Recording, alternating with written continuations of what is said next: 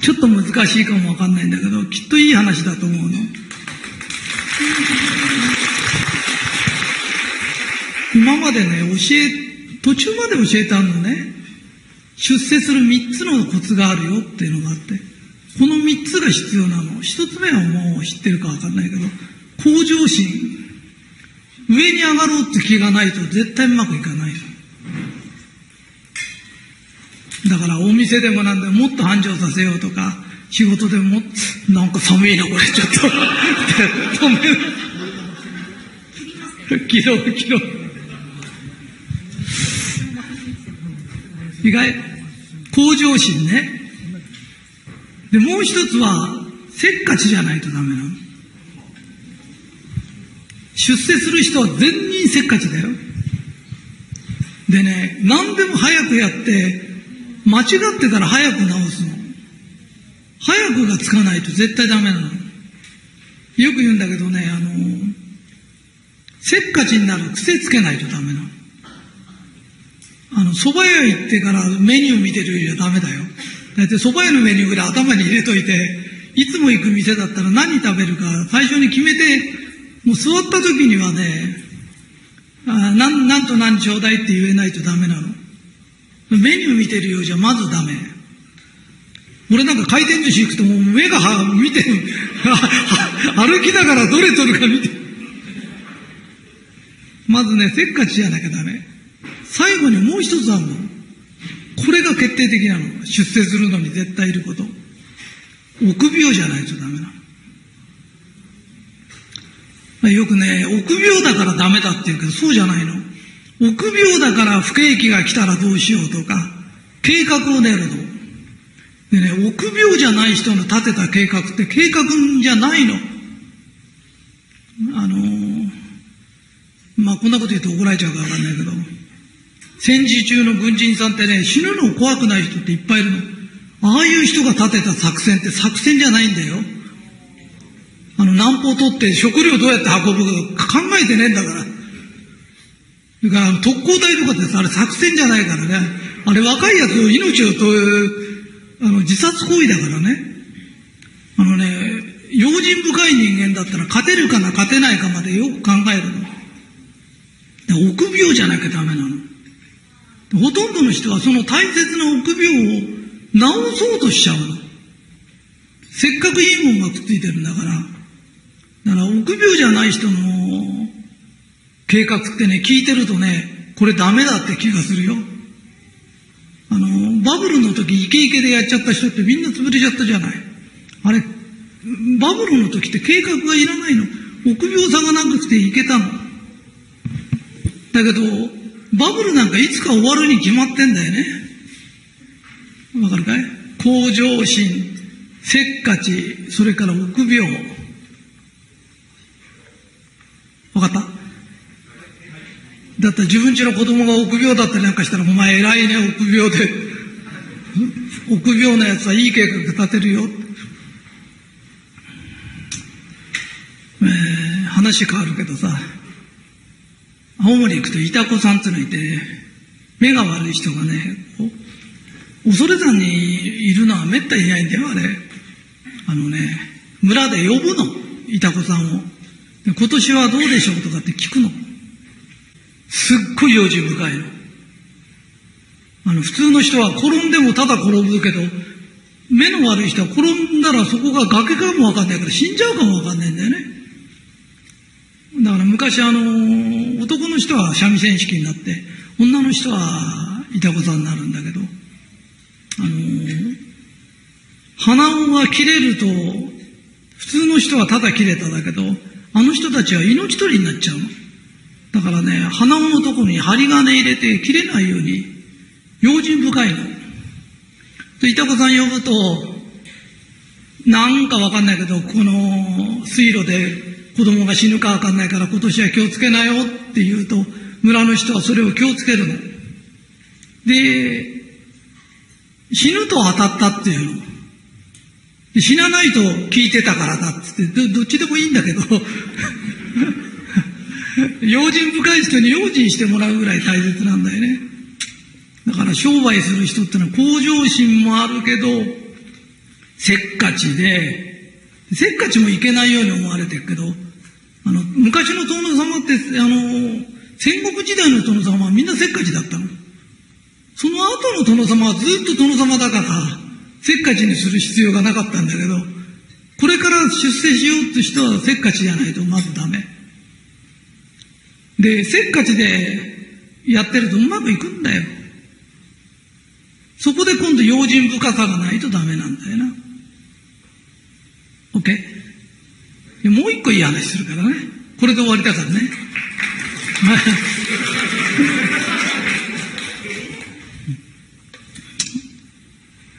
あのね、仕事するときのコツね。持ってる力の7割しか出しちゃダメなんだよ。全力を出し切っちゃダメなんだよ。あのね、作品だろうが、書き物だろうが、芸術品だろうが、仕事だろうが、7割以上の力を出すと、危機迫ったものが出来上がっちゃうんだよ。あのね、そこまでやっちゃダメなの。で、そこまでやると続かないの。あの、ここでほらさっき、おとかやったでしょあれはいいの全力出したってずっとやってるわけじゃないから。あんなの8時間もやってたらえらいことになっちゃうんだよね。だから、鬱になっちゃうとか壊れちゃうとかっていう人は、やりすぎなの。持てる力の7割で、3割遊び作っとかないとダメなの。そういう作品の方がいい作品ができるし、いい仕事もできるの。だから自分が何かやるとき、やりすぎないように気をつけないとダメなの。で、7割の力でいい仕事しちゃうのがプロなの。で、本当のこと言うと、最高で7しか出出ないようにできてるの。人間ってのは、火事場の馬鹿力みたくて、能力はあるけど、それ全部出すと壊れちゃうようになってんの。だからめったにそんなもん出しちゃいけないの。だから会社の仕事だろうが自分の仕事だろうが7でいいの。で、7しか、要するに10出そうともしても出ないんだよ。本当に出ないようになってんの。で、出ないものを出そうとしてるからおかしくなっちゃうんだよ。7で十分なんだと思えばいいの。そうすると心にゆとりが出るからいい仕事ができるの。わかるかな？ここでみんな話してみなって言うと、そこでは話せるけど、コップって上がっちゃうじゃない。100の力のうち、ここへ上がっちゃったら50出ないかもわかんないね。40かわかんない。だから40の7割でやればいいんだよ。持てる力の7でやればいいんだよ。その方が聞きやすいんだよ。で、7でやってるうちにだんだんだんだん実力ってのは上がってくるから、持てる力の7を、7以上出すと壊れるからね。あの、学生でも働けなくなっちゃうことやなく、あれね、銃、親が銃出さしちゃったんだよ。頑張りすぎると壊れちゃうんだよ。人間の体ってそういうふうに、ね、できてないんだよ。ここでおーってやるのはいいよ、たまに。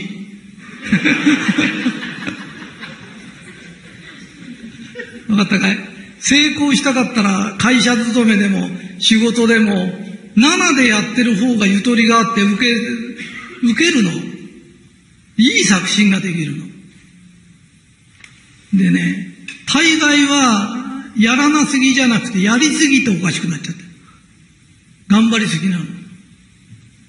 で、今日、花江さんがこの後講演してくれるんだけど、本当に素晴らしい話してくれるの。代わりに俺が喋んなきゃいけないんだけど、俺より上手なの。だから、上手い人が、さっきからすごく暗いなと思ってさ。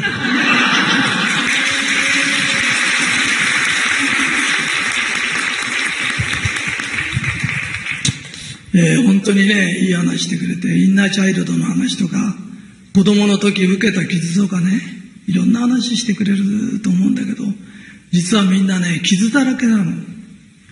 で、親に、99%親に傷つけられてんだけど、親はまたそういうふうに育てられたから当たり前だと思ってから悪いがないんだよね。で、やっちゃうんだよ。で、誰が悪いかを云々してもしょうがないんだよね。原因が分かったら自分の代でやめないと、また次の子供、次の子供って因果がめくるの。俺たちはその因果を消しに来てんだよね。だからおそらく今日の花江さんの話は心に響く。で、本当に心に響くと、広めたくなるの、人って。なぜかっていうと、自分の心が助かると人も助けたくなるの。おそらく広めたいっていう人がいっぱい出てくると思うんだよね。で、それが本物なの。本物ってね、広がるものなの。で、本当にいい話だから、聞ける人は聞いてください。私の話はこれで終わります。どうもありがとう。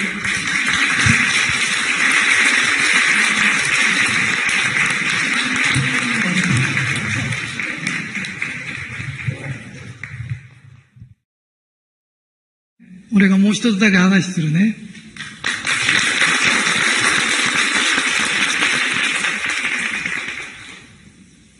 どういうふうに受け止めてくれるかわかんないんだけど、容量のいい人と悪い人っているよね。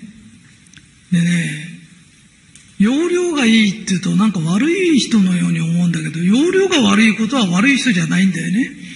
ただなぜそんなことを言われるのかっていうと、容量のいいやつに悪いやつが多いんだよ。いや、よく聞いてね、この話ね。あのね、あの、会社でも金ごまかしたりなんかする人ってすごく容量がいいんだよ。なぜかっていうと、ごまかしてんのがバレないようによく働くんだよ。だけどいつかバレるんだよ、必ず数字だから。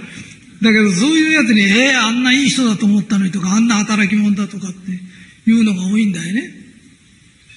それで、容量が良くて、人のいい人もいるんだよ。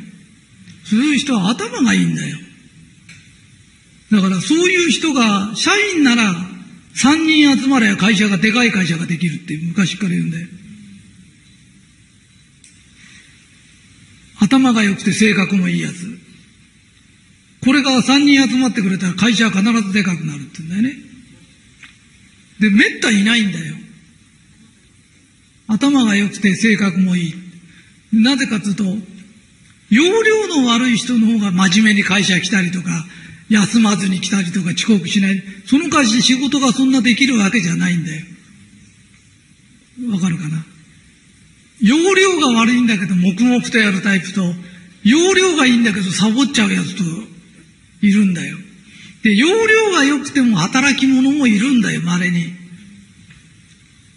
わかるかな？そこ、そこでなんだよ。性格は直すのは大変なんだよ。性格のいい人間を容量よくしてあげりゃいいんだよ。容量が悪いっていうのは脳の中に答えが入ってないだけなんだよ。わかるかい？だから、正直言ってみっちゃん先生も花江ちゃんもうちに来た時は、商売がうまくいってたわけじゃないんだよ。赤字だったんだよね。だけどそれに俺が一生懸命要領よくやる方法を教えたんだよ。だここに来てる人は全員性格はいいんだよ。性格はちょっとそっと治んないんだよ。いやだけど他のものは勉強でなんとかなるんだよね。わかるかな？その時、本当は人ってね、生まれつき容量が悪く生まれてる人間とかっていないんだよ。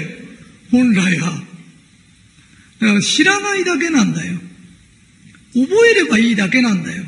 俺は誰でも覚えられるもんだと思ってるの。だからいつもうちは、うちに来た人間が優秀なんだって、優秀な人間を集めようって言ったことがないんだよ。わかるかい？こういうパーティー来たり勉強したり、あの、生成発展塾入ったり、みんな真面目にやってんだよ。容量が悪いんだよ。で、容量が悪いと頭が悪いとは違うんだよ。知らないだけなんだよ。知りゃいいんだよ。あ、こういう時こういう答え出せばいいのか。こういう時はこうすればいいのかって。わかるかな？間違ったことを正しいと思っちゃってんだよ。上の人間には逆らっちゃいけないよとかって言うと、ずーっといじめられるんだよ。相手がずっとグー出してんのにずっと超出し、初期出し続けて、一生負け続けるのはおかしいんだよな。たまにパー出したからって相手怒るわけじゃないんだよ。わかる？それと同じように、速やかにパッと相手がグーだったらパー出せばいいだけのことで何のことないんだよ。みっちゃん先生も花井ちゃんもみんなすごい社長になったんだよ。わかる？今講演までしてんだよ。花江ちゃん一回お話してて、私話すの絶対嫌だって言った人が今喋ってて、喋りすぎだって言われてるんだよ。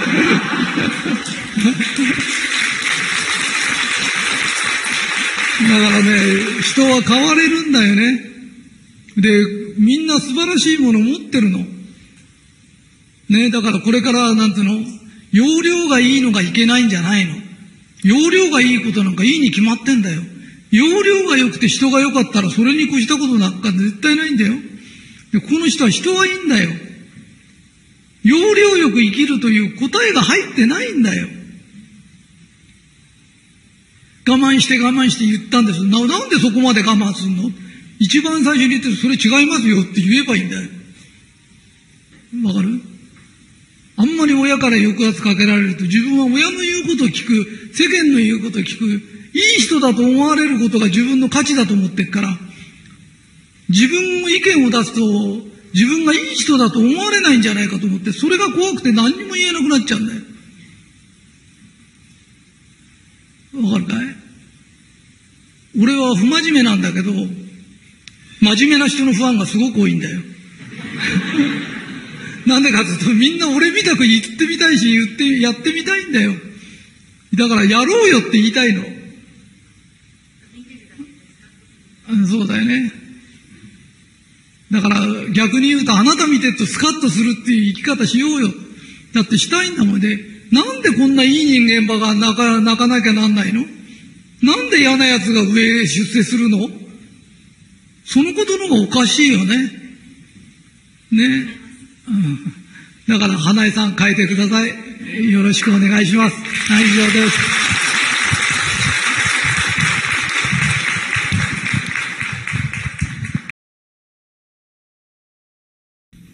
人はね、自分以外の人は必ずね、自分を映す鏡なんだよ。この前、あの、昨日かな、みっちゃ、えみこが、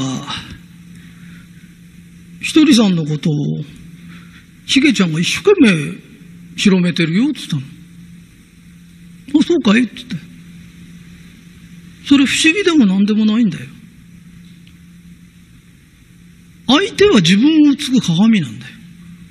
で、その鏡に向かって俺は全力でスポットライト当てたんだよ。そしたらそのスポットライトは、俺を映す鏡なら必ず俺のとこへ跳ね返ってくるんだよ。でもやってやってもあいつ何もしないっていうのがいたら、おっかなびっくり斜めから塩当ててんだよ。だから来ないんだよ。人間っていうのはね、憎しみで会いたいすれば憎しみが返ってくるんだよ。笑顔で会いたいしたらだんだん笑顔になってくるんだよ。人ってそういうもんなんだよ。今日ね、なんか、モテる、モテる本みたいな。それ、まゆみちゃん買ってきて読んでた時に、女の人は、なんか、会社で、上役がすごく人気があったんだけど、なんか失敗したらで、みんなのせいにしたんで人気なくなっちゃったっていう。女の人ってさ、自分を守ってくれるような人が好きなんだって言うんだよね。うーんってそれ聞いてて、でもそれ、おかしいよって。人間ってね、この宇宙はバランスの法則っていうのがあるんだよ。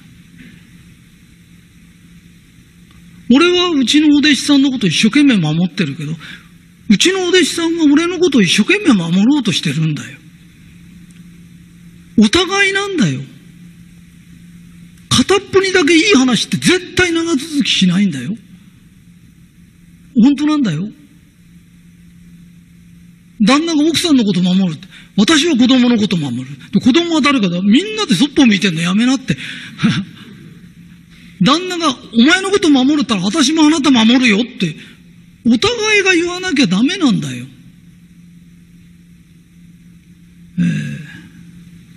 さっきまでね、さっきからずっとシゲの話ばっかりしてんだよ。シゲがね、テープレコード持ってきてずっと俺のとこで 話聞くんだよな。で、今度、出会いの話書きたいから。で、ひとりさんって出会いってどう思ってますか？ひとりさんと出会える人もいるし、出会えない人もいるし。で、俺はさ、出会いなんかどうでもいいと思ってんだよ。だって出会うもんな。わかるかい？出会いって出会うんだよ。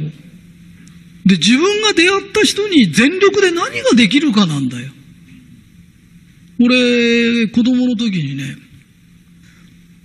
中学校卒業する頃、高校行かないって言ったんだよ。そしたらね、うちの親も困っちゃって銀行の偉いやつ連れてきたんだよね。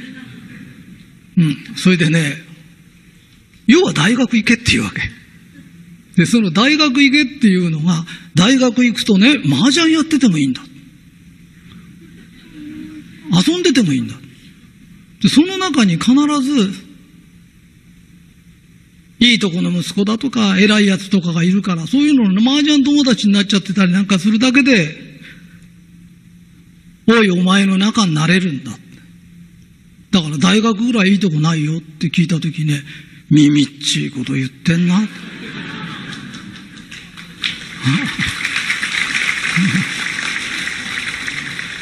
そんなつもりで寄ってくるやつなんか会いたくもないよな。わかるかい？今日も偶然こうやって会ったじゃん。その中で俺、全力で喋ってんだよ。で、俺会った人にいつも全力なんだよ。何か得たいと思って話すのやめな。何ができるだろうって気持ちで会いな。そしたらうまくいくよ。そしたらそういう人間に会えるよ。こういう人と知ったら自分が何か得する、自分が得になる話って絶対うまくいかないんだよ。言っても長続きしないんで嫌われるだけだからやめなって。宇宙はそういう法則になってないの。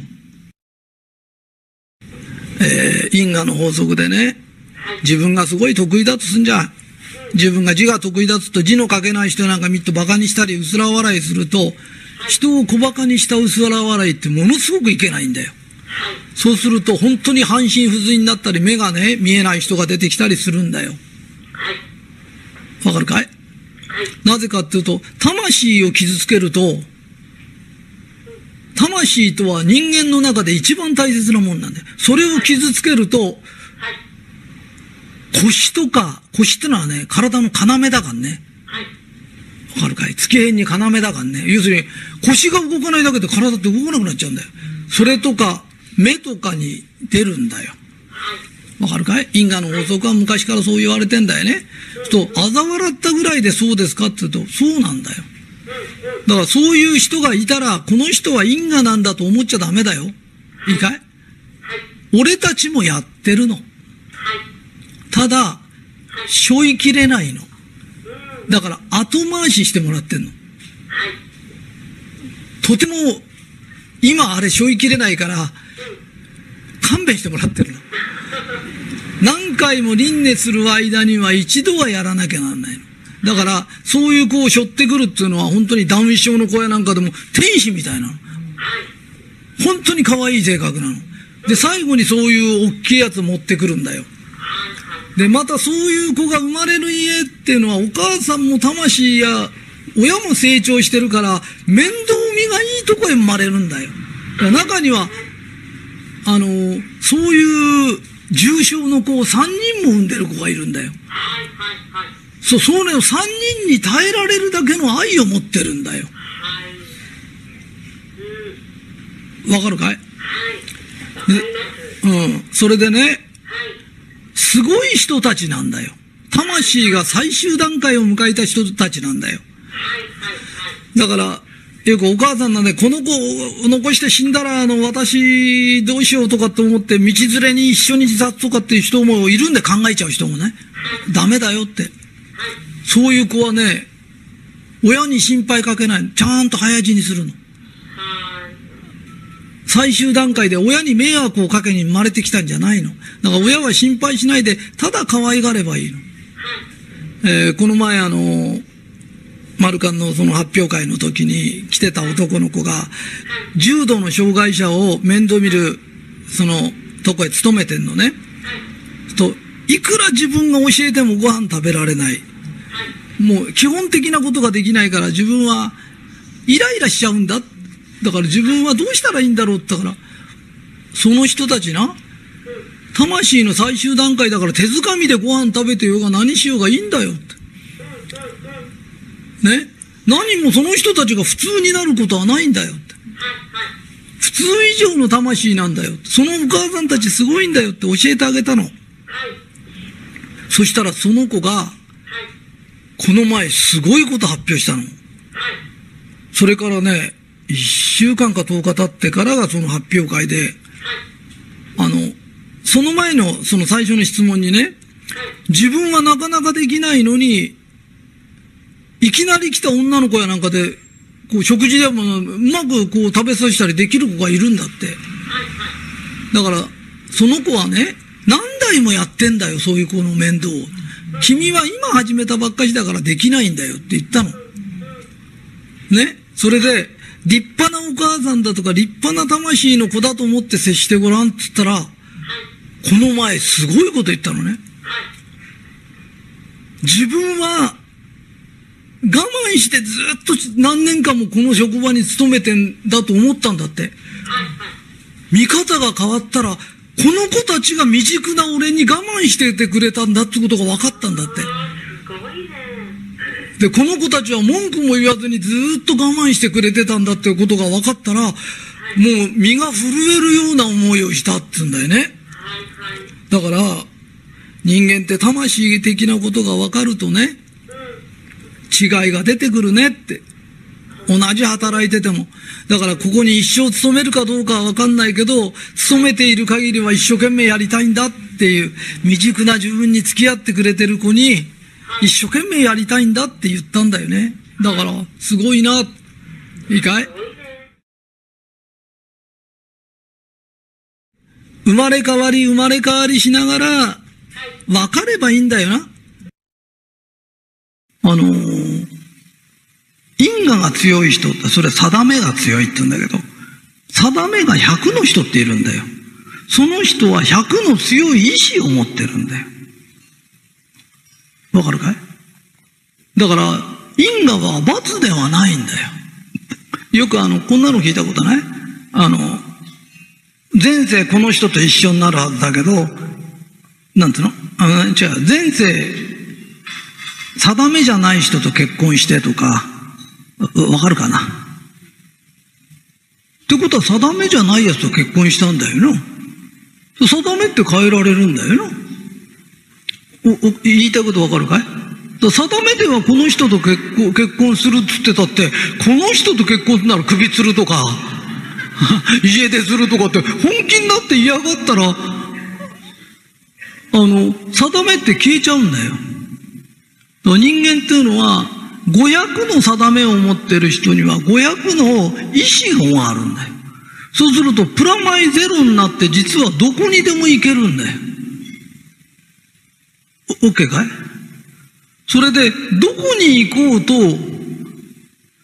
この人生を明るくて、人に親切にしてると因果ってどんどん消えてっちゃうんだよ。起きたとしても大した因果じゃないんだよ。因果は罰じゃないんだよ。因果は罰じゃないんだよ。だって罰だとしたら、罰を受けるために生まれてくるんだよな。じゃあ神は罰を与えるんですかって神は罰を与えないんだよ。同じ目に合わないとわからない人がなるんだよ。で、人生を明るく生きて、人に親切にして作った因果はないんだよ。因果ってのは、暗いか心配事してるか、人に対して不親切にしたか、これで起きるんだよ。だからたったこの二つだけをやればいいんだよ。で、たったこれだけですかって言うと、やってみると大変なんだよ。俺いつも笑顔でいるんだよ。で、笑顔ってボランティアだよ。あの、いつもみんな俺に会いに来てくれるの、俺がいつも機嫌がいいからなんだよ。で、俺嫌なことだってあるんだよ。人生ってのはいろいろあるんだよ。で、そんなこと知ったこっちゃないんだよ。俺は機嫌がいいと決めてるんだよ。で俺はいつも楽しいんだよ。